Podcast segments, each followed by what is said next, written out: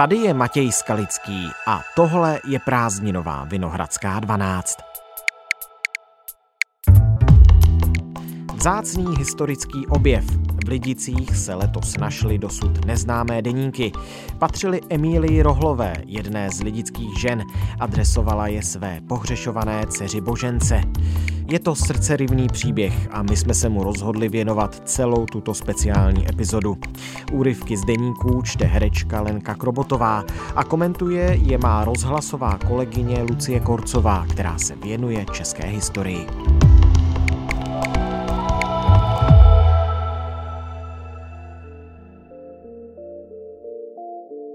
Dnes je pátek 12. srpna. V tomto podcastu se vracíme o 77 let zpět.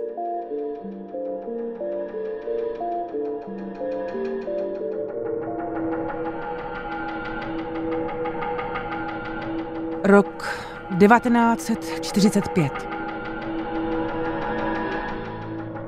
Boženko, laž se, že jsi z lidic. Ozvi se. Taková velká a nevíš si rady. Myslíš si na mě také dobrou noc, moje malé stvoření. Dračice malá. Myslím na tebe. A prosím tě, vrať se už do. Ať nejsem už sama, stýská se mi stále víc a víc. Slibuji, že ti všechno vynahradím. Myslím na tebe a modlím se, Kde se tou aby se si vrátil. Vrať se, vrať všechno vynahradím. Ozvi se, moje dračice malá. Ozvi se.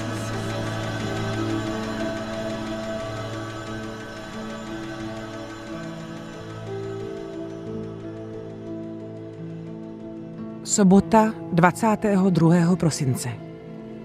Dneska jsme pekli s tetou novotnou Vánočky. Já totiž, Boženko, bydlím ve středoklukách u náprstků. Částečně jsem tu spokojenější. Chodím pomáhat vařit do českého srdce ke slečně Havlíčkové. Až přijedeš, poznáš ji. V elektrice jsem se potkala s jedním důstojníkem od naší armády, který dělá v Německu repatriaci – Vyprávěl jednomu pánovi postup té práce. Já jsem poslouchala a potom jsem se ptala, jak to je s vaším pátráním. A on mi právě řekl, že dneska vezou do Prahy Venouška Hanfovic. Jak jsou děti Hanfovic šťastné. Budou o svátkách všichni pohromadě, ale ani maminku nemají. Ani nevíš, děvenko, jaké na tebe čeká štěstí, kolik lásky. Všichni se na tebe těšíme budeš jako sluníčko svítit. Až budeš se mnou spát, já vůbec nevím, jestli tu radost přežiji. Tak na tebe budu stále a stále hledět a snad ani tu první noc neusnu. Sedím na gauči, dole v šenkovně hrají na harmoniku. Vzpomínám na vás a na ty krásné večery, které se již nikdy nevrátí. Půjdu spát, moje holčičko. Pláču a prosím Boha, aby se mi brzy vrátila. Ať už nejsem sama. Mám pro tebe připraveny boty i s bruslemi a ještě v duchu vidím na ledě, jak ujíždíš. To byl vždycky můj sen. A nedočkala jsem se jej, tak ať teď je na mě osud hodnější. Dole zpívají červenou sukínku. Tu ti dám zahrát, ta se ti bude jistě líbit.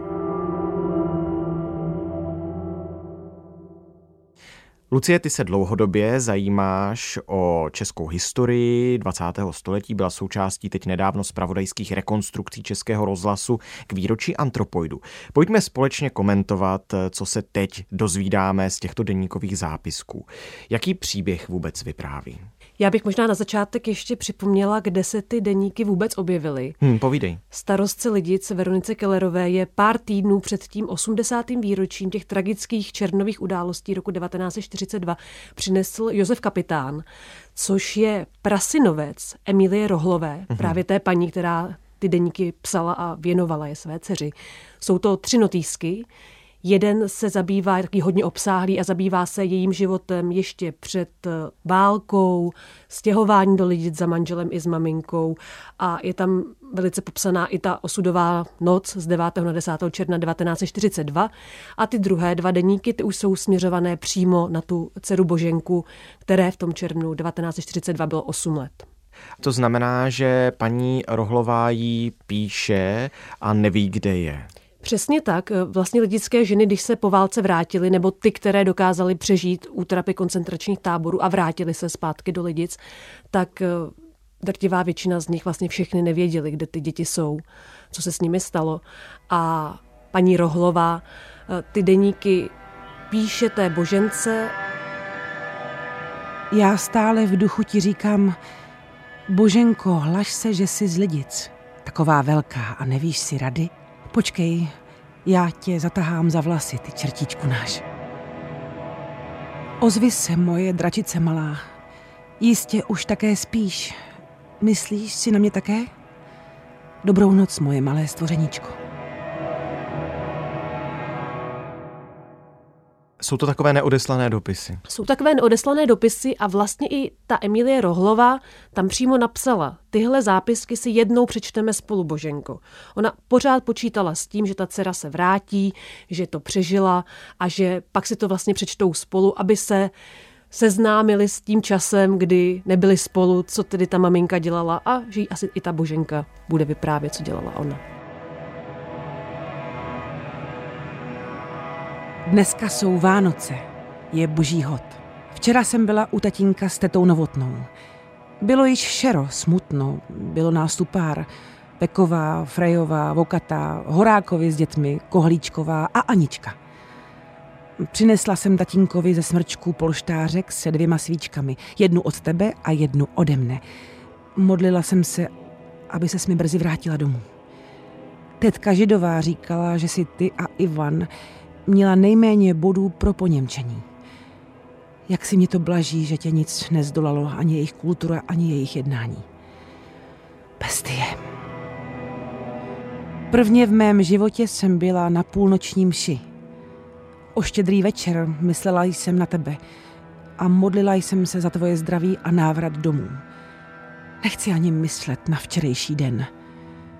Měla jsem z něj strach, ale dosti dobře to dopadlo – co zmůžu pláčem? Byla bych slepá. Jirka mi koupil krásnou knihu, ze které mám velkou radost. Zrovna uhodl, co mám ráda. Až přijdeš, také ti ji přečtu. Celý proces našeho osudu je vypsán v knize Lidice, ale já ji ještě nemohu číst. To je strašné, co naši zlatí tátové zažili. Pamatuješ se, jak tatínek nemohl ani mluvit, když od nás odcházel? Věděl, co jej čeká a před námi to tajil. Náš táta byl člověk, který na druhé bral ohledy a sám trpěl a tak také zemřel, jen aby nás ušetřil bolesti a strachu. Musím to naříkání skončit.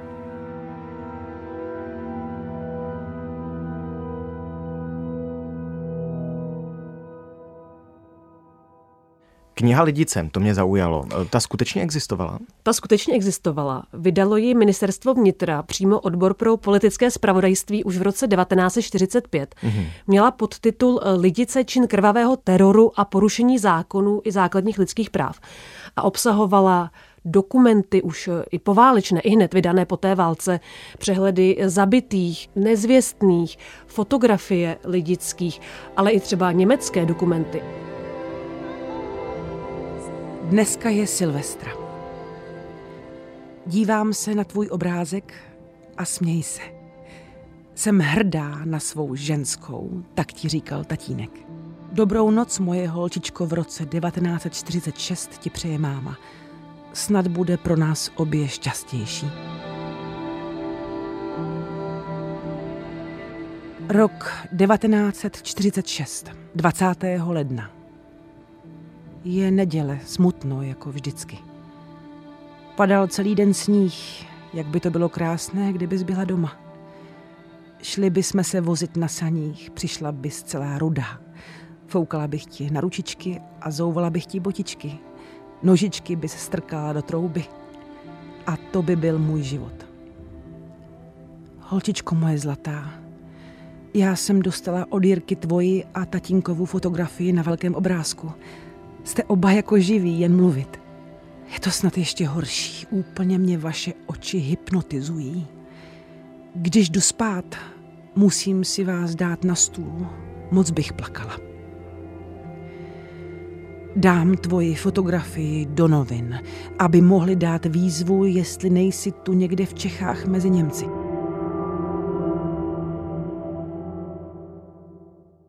Lucie, To, co jsme teď slyšeli, to bylo běžné, že se dávaly fotografie tedy pohřešovaných dětí eh, do novin, do denníků? Bylo to běžné. Dokonce v roce 45 a až do konce roku, myslím 46, vycházely oběžníky a tam byly fotografie dětí, a nejen lidických, ale žáckých, ale také třeba židovských dětí, které jejich osud nebyl známý po válce. Dnes je 2. února. Je to pro mě smutný den. Je to dva roky, co jsem zůstala sama v Ravensbricku. Maminku odvezli ty bestie do Lublinu a pak do Osvětimi. Tam odtud se už naše zlatá maminka nevrátila. Proč takoví lidé zahynuli? Komu kdy babička ublížila? Kdo to světu zodpoví? Tenkrát mi babička také nechtěla udělat bolest a neřekla mi, že pojede s transportem. Byly to smutné dni. Tenkrát jsem byla blízko zbláznění, ale včas jsem si vzpomněla na tebe a bylo mi lepší. Řekla jsem, že druhý den v únoru je maminčin pohřeb a také jsem ji už neviděla. Jenže chudinka do října trpěla hladem a to je takový kus utrpení, kterému dnes stejně nikdo nevěří. Nejlepší, když je člověk se svou bolestí sám. Tvoje oči se na mě dívají z obrázku a to mě drží. Snad by nám bylo lépe prospělo, kdyby nás všechny postříleli. Ten život je již stejně pro nás obojí.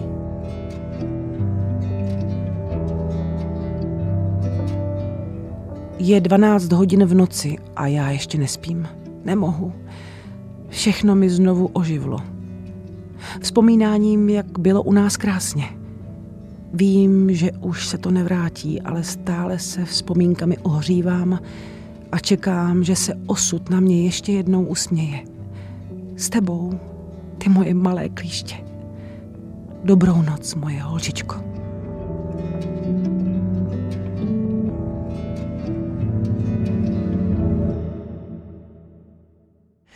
Ty zápisky, které teď tady i společně posloucháme, jsou velmi niterní, velmi osobní, citlivé, řekněme.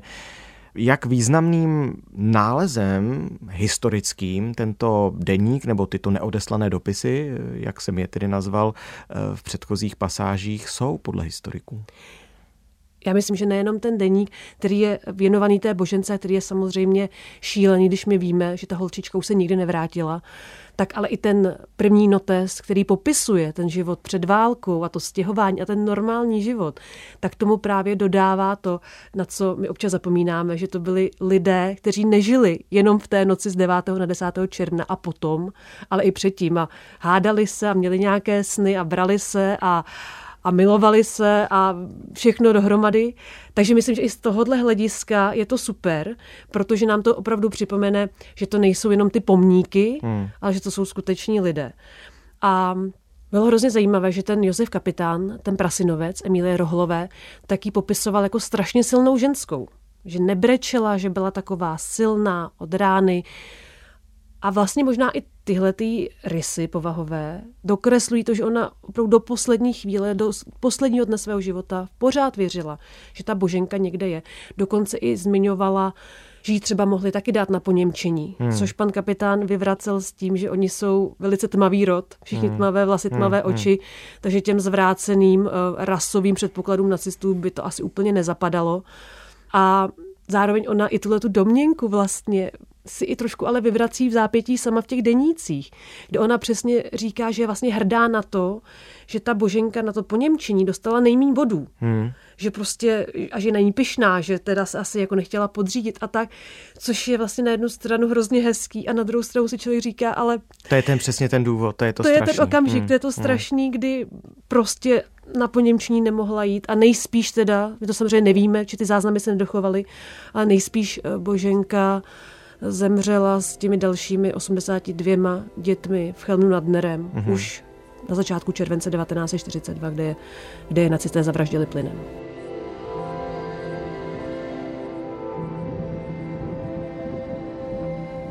Dnes je 7. března. Masarykovi narozeniny. Je to pro nás velký den. Vážíme si toho všichni, že jsme zase svobodní, ale my nejvíce. Ráno jsem šla do hostouně k doktoru Freslovi na převaz. Odtamtud jsem šla do Lidic. Šla jsem po naší staré pěšince.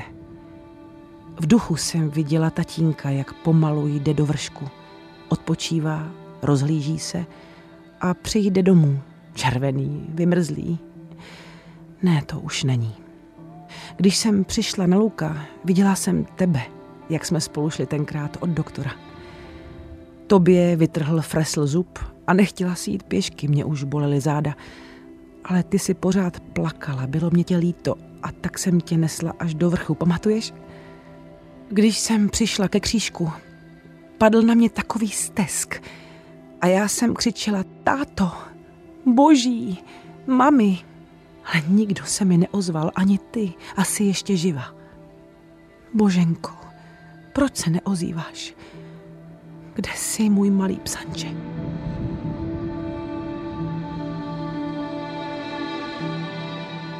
Přijdu na naši zahrádku. Nikde ani živá duše. Stála jsem u toho malého ořechu, který jsme s tátou přesazovali. Josef Horák nám radil. Tatínek mu tenkrát řekl, Josef, jestli se to povede, budeme mít po tobě památku, ale jestli se neujme, tak se těš. Strom se ujmul, ale tatínek ani pan Horák nejsou. Šla jsem po celé parcele, nikde nic, jen ticho. Líbám vždycky kmen toho stromu, jako když tátově ruce se jej také drží. Šla jsem dolů. Na bývalém hřbitově každý z příbuzenstva, kdo měl koho pochovaného v Lidicích, má své snad staré místo. Šla jsem na dědečkův hrob a řekla jsem, dědečku, to, co jste řekl, když zemřel pan prezident Masaryk, se všechno vyplnilo. A na nás nejvíce. Tenkrát v roce 1937. 14. září děda náš moc plakal a říkal, já už tu nebudu, ale o vás se bojím. Já jsem také tenkrát ze všeho neměla takový rozum, ale od té doby jsem začala pozorovat situaci politickou. A když přišla mobilizace, hrklo ve mně. A měla jsem velký strach celé léto. Každá osoba, která podle mobilizační vyhlášky nastupuje do činné vojenské služby, na všechny slova dědova došlo. Ty zbyla maličká, když rádi ohlásilo všichni na svá místa. Ale naši někteří páni vládní činitelé nás prodali. A my jsme na to tak strašně doplatili.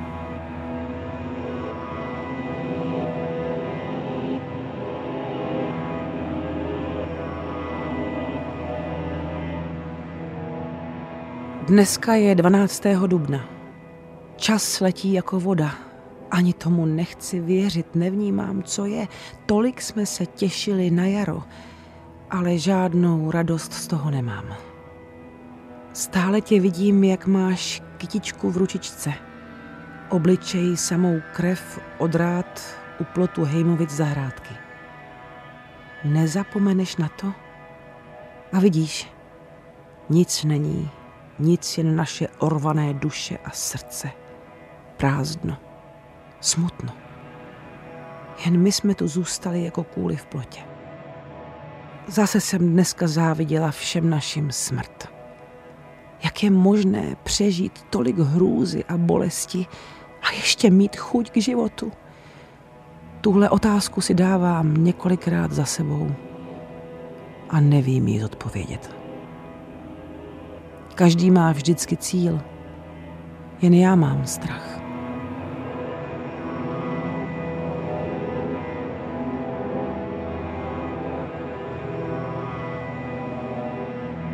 Dneska je Bílá sobota, 20. dubna. Je tak krásné ráno, ale co je mi to všechno platné? Jsem sama, nikdo mi nevěří a nerozumí, jsem jako blázen. Byla jsem u tatínka v Lidicích. Šla jsem na poledne, abych tam byla jako doma. Stála jsem na zahrádce u ořechu. Volám tě. Ale ty jsi jako něma. Já nemohu pochopit, proč se neozýváš. Jsi přece už veliká, bude ti za měsíc 12 roků. Bože, jak je to možné, že jsi už čtyři roky beze mě, bez táty? Když bylo 12 hodin, tak jsem stála u hrobu tátova. Všude ticho. Opravdu mírový klid. Závidím jim jej. Opravdu nás měli všechny postřílet, jak chtěl ten lump Frank. Takhle si připadáme všechny zbytečné, všude překážíme, už nás nemá nikdo rád, jde každý za svým cílem, jen se ploužíme. A bojím se, co budu dělat v Lidicích, jestli se toho dočkám a ty by ses nevrátila. Nedopust, Bože.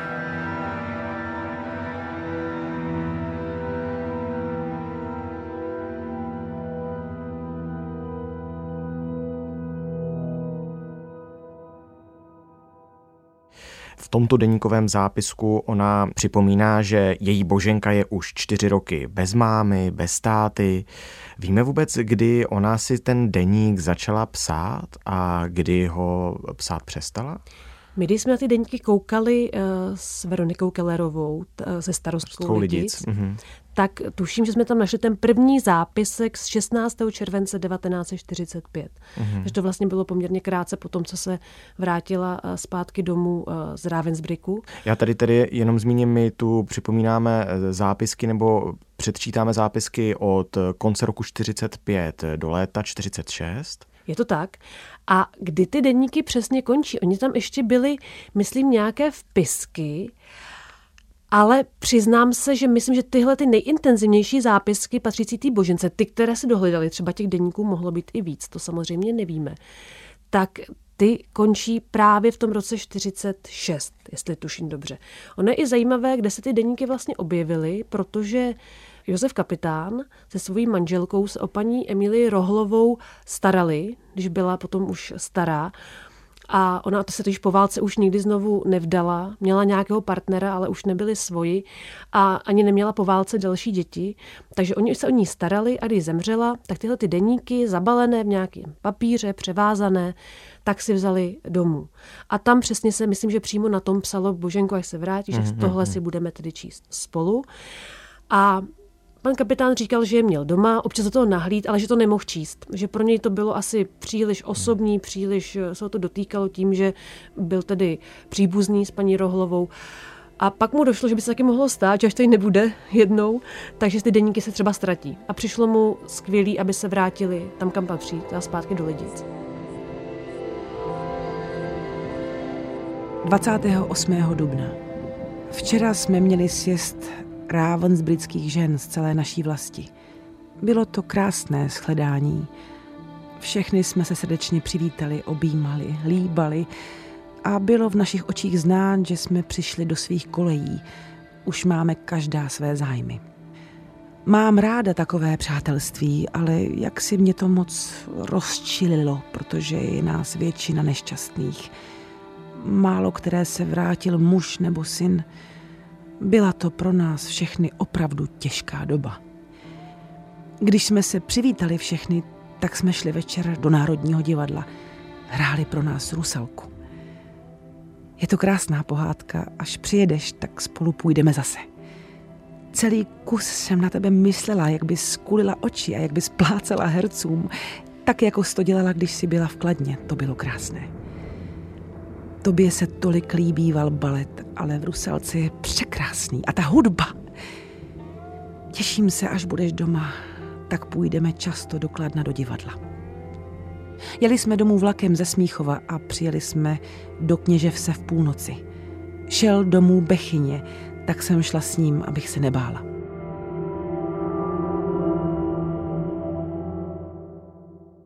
Sjezd ravensbrických žen. To se takhle scházely po válce ženy, které byly za války v koncentračním táboře Ravensbrück? Oni ty lidické ženy jsou trošku specifické, protože tam samozřejmě víme, že potom eh, si z toho i komunisté udělali trošku svoji mm-hmm. propagandu. Nebylo to nic moc pěkného, protože já jsem dohledala i fotografie, píše o tom i historici, že pak už to byla spíš taková přehlídka, že komunisté tam vozili svoje ať už různé stranické partnery nebo různé návštěvy i zahraniční. Ale ty lidické ženy vlastně nebyly na té tribuně. Oni byli pod tou tribunou, mě tam vodili tak jako ukázat. Ale abychom se vrátili k tomu Ravensbricku, ten je zajímavý sám o sobě, protože on je známý hlavně jako ženský tábor, ale on to nebyl jenom ženský tábor, byli tam vězněni i muži, i když samozřejmě v mnohem menším počtu, byl tam vězněni i čeští odbojáři nebo slovenští partizáni. Ravensbrück začal fungovat v roce 1939 a byly tam vězněny ženy převážně z politických důvodů. Takže třeba eh, sociální demokratky, komunistky nebo ženy právě zapojené v odboji, nebo i příbuzné těch předválečných politiků.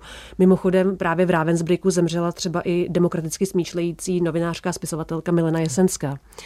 Ten tábor byl nazýván pracovním, hmm. tedy ne likvidačním nebo koncentračním jako ty ostatní, byl nazýván jako pracovní tábor, eh, ale v roce 1941 už se tam dala ta doložka v úzovkách zvláštního zacházení, což znamenalo, že dozorci mohli kohokoliv vlastně beztrestně zastřelit, eliminovat, pokud tak usoudili. Takže tím táborem prošlo zhruba 120 tisíc žen, ale přežila ho třetina. Dnes je pro mě smutný den. 12. květen. Svátek matek. Jsem tak zkroušená. Vzpomínám na předešlá léta. Na tebe, jak jsi běhala a scháněla. Co já dám mojí mamince, říkala si. A dnes, bože, jak je tohle možné? Kde jsi, holčičko? Přišly pro mě děti ze zdejší školy, abych přišla do Sokolovny na besídku. Šla jsem, ale opravdu neradá, protože je všechno ještě živé. Děti byly v krojích, říkali básničky. Všechny přáli svým maminkám, jen my jsme stáli jako kůly sami. Anička Černých říkala krásnou báseň, lidická maminka. Plakali jsme všechny. Zbláznil by se člověk, když se zamyslí, proč je na světě tolik bolesti. Musí Němce stihnout přímý trest za to, co udělali s námi. Až se vrátíš, půjdeš do školy, budeš studovat učitelský ústav a musíš dětem připomínat, co se stalo s námi, aby drželi pohromadě, aby už nikdy nepřišel Mnichov a 10. červen 1942. Věřím, že se vrátíš a moje přání také splníš.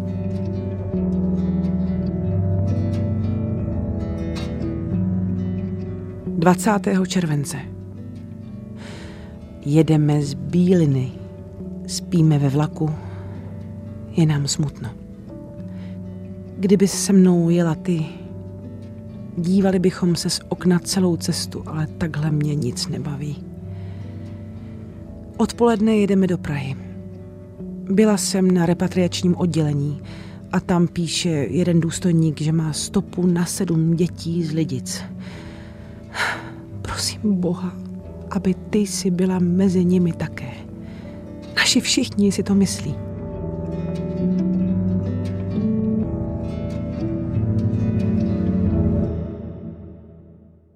Lucie, objevovaly se takto stopy po těch pohřešovaných dětech eh, často a našly se ve výsledku nějaké, byly nějaké dobré zprávy? Od roku 45 do roku 47, tedy za dva roky, se podařilo najít 17 dětí. Jenom 17 dětí? Jenom 17. Celkově v Lidicích žilo 105 dětí. Takže se předpokládá, že těch 88 hmm. bylo zavražděno. 17 se našlo do toho roku 47 pak už se nenašlo žádné.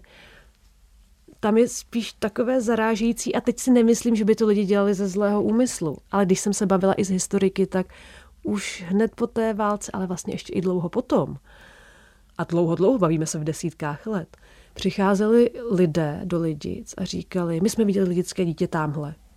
My jsme určitě se setkali s lidickým dítětem a vlastně možná to nedělali možná nechtěli nikomu ublížit, ale muselo to těm ženám hrozně ubližovat, protože jim to dávalo takovou falešnou naději. A v drtivé většině, nebo vlastně všechny tyhle ty pobídky byly plané, byly falešné.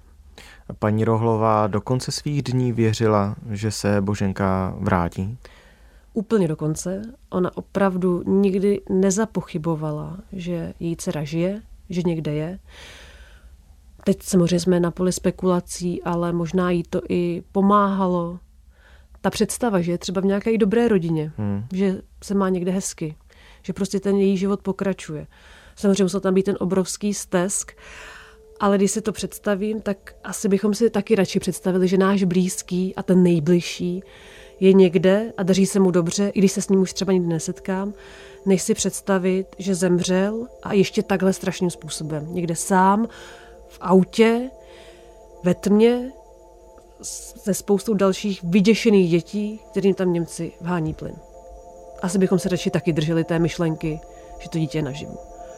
A ona tomu opravdu věřila až do konce. 25. července. Dej Bůh, ať už to všechno skončí. Ať si to všechno vezmou. Jen tebe, ať mi Bůh zachová. Budeme žít spolu dál, dál a dobře. Co ti budu moci dát, ti dám. Jdeme spát. Myslím na tebe a prosím Boha, aby se brzy vrátila.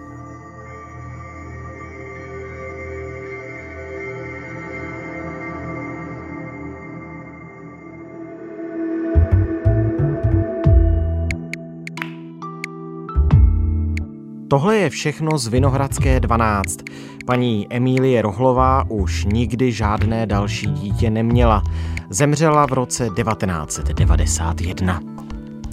Tím končí příběh rodinné tragédie, kterou odkryl vzácný historický nález deníků paní Rohlové. Úryvky z nich namluvila herečka Lenka Krobotová a okomentovala je má kolegyně z domácí redakce, která se specializuje na české dějiny, Lucie Korcová. Deníky Vinohradské 12 poskytla nezávislá starostka Lidic Veronika Kellerová. Děkujeme za to. Touto epizodou končí další týden s Vinohradskou 12. Po neděli bude rozhovory o nadčasových tématech moderovat editorka Žaneta Němcová.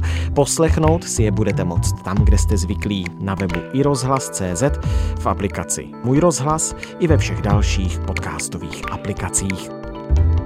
Naslyšenou příště.